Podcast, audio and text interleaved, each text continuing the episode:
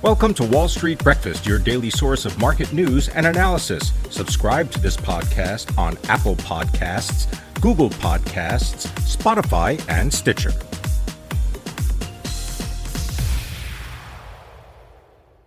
Good morning. Today is Thursday, January 6th, 2022. I'm Pim Fox. Our top stories include the Fed signals sooner, faster for rate increases, Russia sends troops to Kazakhstan, and no insurance, no skiing. Those stories and more, but first let's check markets. U.S. equity futures are slightly lower, with Nasdaq 100 futures down about three tenths of a percent. S&P 500 futures are off two tenths of a percent, and Dow futures are lower by one tenth of a percent. On Wednesday, the Nasdaq Composite Index posted its biggest daily loss since February, after minutes of the Federal Reserve's most recent meeting showed officials eyeing a faster timetable for raising rates. Crude oil is over $81 a barrel. The yield on the 10 year Treasury is 1.76%. The dollar remains steady against the euro, the yen, and the British pound. Bitcoin trades at just under $43,000, while gold is $1,797 an ounce. In Europe, the STOXX Europe 600 is down more than 1%. Japan's Nikkei 225 closed down nearly 3%, while China's Shanghai Composite Index fell three tenths of a percent. Stocks making moves before the open include Walgreens Boots Alliance. The stock is up nearly 3% in pre market trading after the pharmacy retailer reported fiscal first quarter results that beat expectations and raised its full year guidance. Coming up today, ConAgra Brands, Constellation Brands, and Lamb Weston Holdings report quarterly results. In economic news, the Institute for Supply Management releases its services PMI for December, and the Department of Labor reports initial jobless claims for the week ending on January 1st. Now, our top stories. The Federal Reserve may need to raise interest rates sooner or at a faster pace than officials had initially anticipated as the central bank seeks to tame inflation. That's according to minutes from its latest meeting. Minutes released on Wednesday from the December meeting of the Federal Open Market Committee showed officials were fully on board with plans to accelerate the withdrawal of the massive bond buying program adopted at the onset of the pandemic. Dozens of people were killed in Kazakhstan on Thursday as the authorities moved against protesters in the Central Asian nation after several days of unrest. An alliance of troops from former Soviet states arrived to support local forces. Russia announced its troops had been sent to Kazakhstan for a limited time to, quote, stabilize and normalize the situation. And Italy has become the first country to make winter sports insurance mandatory for those heading to the slopes. Anybody caught skiing without an adequate policy in place will be fined 150 euros and have their lift pass confiscated. Checks will be carried out by resort officials and the police. In other news, yesterday's Federal Reserve minutes and the rise in Treasury yields has sparked a global sell off in bonds. Germany's 10 year borrowing costs hit the highest since May of 2019. Yields in Japan and Australia also jumped. Overnight swaps now imply an 80% chance of a 25 basis point rate hike in March. Hiring by the U.S. private sector climbed by the most in seven months in December after the effects of the Omicron variant were felt in the labor market. That's according to a report from the payroll processor ADP that was conducted in mid December.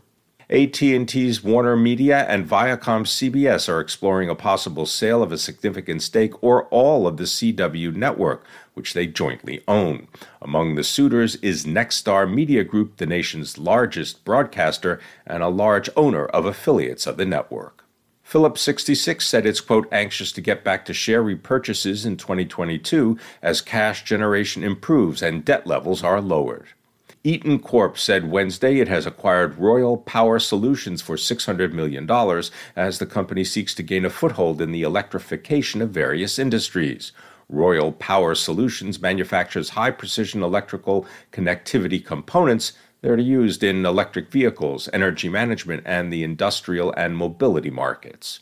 GM's BrightDrop has secured additional orders for its all electric delivery vans. Walmart has reserved 5,000 of the vehicles from the company. Like FedEx, which received the first part of a 500 vehicle order from BrightDrop at the end of last year, the retailer hopes to have an all electric delivery fleet by 2040. Amazon and Stellantis have announced a partnership covering automobile software. The collaboration includes vehicle development, building connected in vehicle experiences, and training the next generation of automotive software engineers. As part of a separate agreement with Stellantis, Amazon will be the first commercial customer for the new Ram ProMaster battery electric vehicle launching in 2023. Costco Wholesale Corp reported a more than 16% year over year sales increase for the five week retail month of December that ended on January 2nd. E commerce sales rose 18%. Authentic Brands officially ended its initial public offering plans. The move comes after the owner of Forever 21, Reebok, and Brooks Brothers agreed in late November to sell a significant stake in the company to CVC Capital Partners and HPS Investment Partners that gives the company an enterprise value of over $13 billion. Nike is suing Lululemon, alleging patent infringement over the at home mirror fitness device and some related mobile applications. Norwegian Cruise Line canceled sailings on eight ships. The CDC Wednesday night recommended that Pfizer BioNTech's COVID 19 vaccine be given as a booster to adolescents between the ages of 12 and 17 years old. In Chicago, nearly three quarters of the more than 25,000 public school educators represented by the Chicago's Teachers Union voted against in person instruction, citing safety concerns as COVID 19 cases rise in the city and across the United States.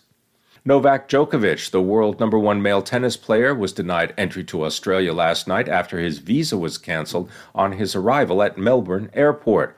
Djokovic was held under police guard for more than nine hours after an issue with the paperwork relating to his medical exemption from a COVID 19 vaccine for the Australian Open was discovered. The National Hockey League is calling out insurance companies for allegedly refusing to pay out claims to cover more than a billion dollars in losses brought about by the COVID 19 pandemic over the past two seasons. The league and 20 of its clubs filed a lawsuit in California Superior Court against five of their insurance providers. They are accused of breach of contract for failing to reimburse the plaintiffs for pandemic induced losses. And just two weeks before it was to be held in Park City, Utah, the Sundance Film Festival is canceling its in person festival and reverting to an entirely virtual edition due to the current coronavirus surge. Organizers of the Grammy Awards have called off music's biggest night, scheduled for later this month due to uncertainty around the Omicron variant of COVID 19. Taiwan is setting up a $200 million fund to invest in Lithuania and aims to take as many of the Baltic countries' goods banned by China as possible, as Taipei tries to reward the country for its diplomatic support. Hong Kong shoppers are bracing for a sharp rise in the price of foods, including dairy products, fruit, and meat, after authorities canceled flights to protect the Chinese territory from the spreading Omicron coronavirus variant. Shipping costs are expected to go up 20 to 30 percent, and such increases will be passed on to Hong Kong consumers. The Washington football team's new name might have gotten spoiled weeks before the team's schedule announcement on February 2nd. On Monday, CBS Sports reported that a website, WashingtonAdmirals.com, redirected to the team's official website, WashingtonFootball.com.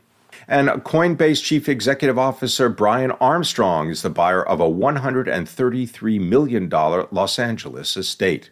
And more than 1,000 books from late Supreme Court Justice Ruth Bader Ginsburg's personal library will be offered at a Bonhams online only sale later this month and William Ellinghaus, who, as president of the American Telephone and Telegraph Company, helped to preside over its breakup in the early 1980s, and who a few years earlier had been instrumental in saving New York City from default, died on Tuesday. He was 99. At 7 a.m., U.S. equity futures are slightly lower. Nasdaq 100 futures are down three tenths of a percent. S&P 500 futures are off two tenths of a percent, and Dow futures are down a tenth of a percent. Crude oil is over $81 a barrel. The yield on the 10 year Treasury is 1.76%. The dollar remains steady against the euro, the Japanese yen, and the British pound. Bitcoin trades at just under $43,000, while gold is $1,797 an ounce. Coming up, ConAgra Brands, Constellation Brands, and Lamb Weston Holdings report quarterly results.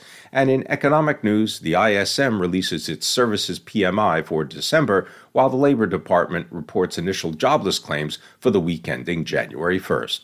Thanks for listening and have a successful day. That concludes today's Wall Street Breakfast. Thank you for listening. For the best news and analysis on the web, go to seekingalpha.com. To subscribe to this podcast, go to Apple Podcasts, Google Podcasts, Spotify, and Stitcher. You can sign up for our other podcasts, Alpha Trader and the Cannabis Investing Podcast, on those platforms as well.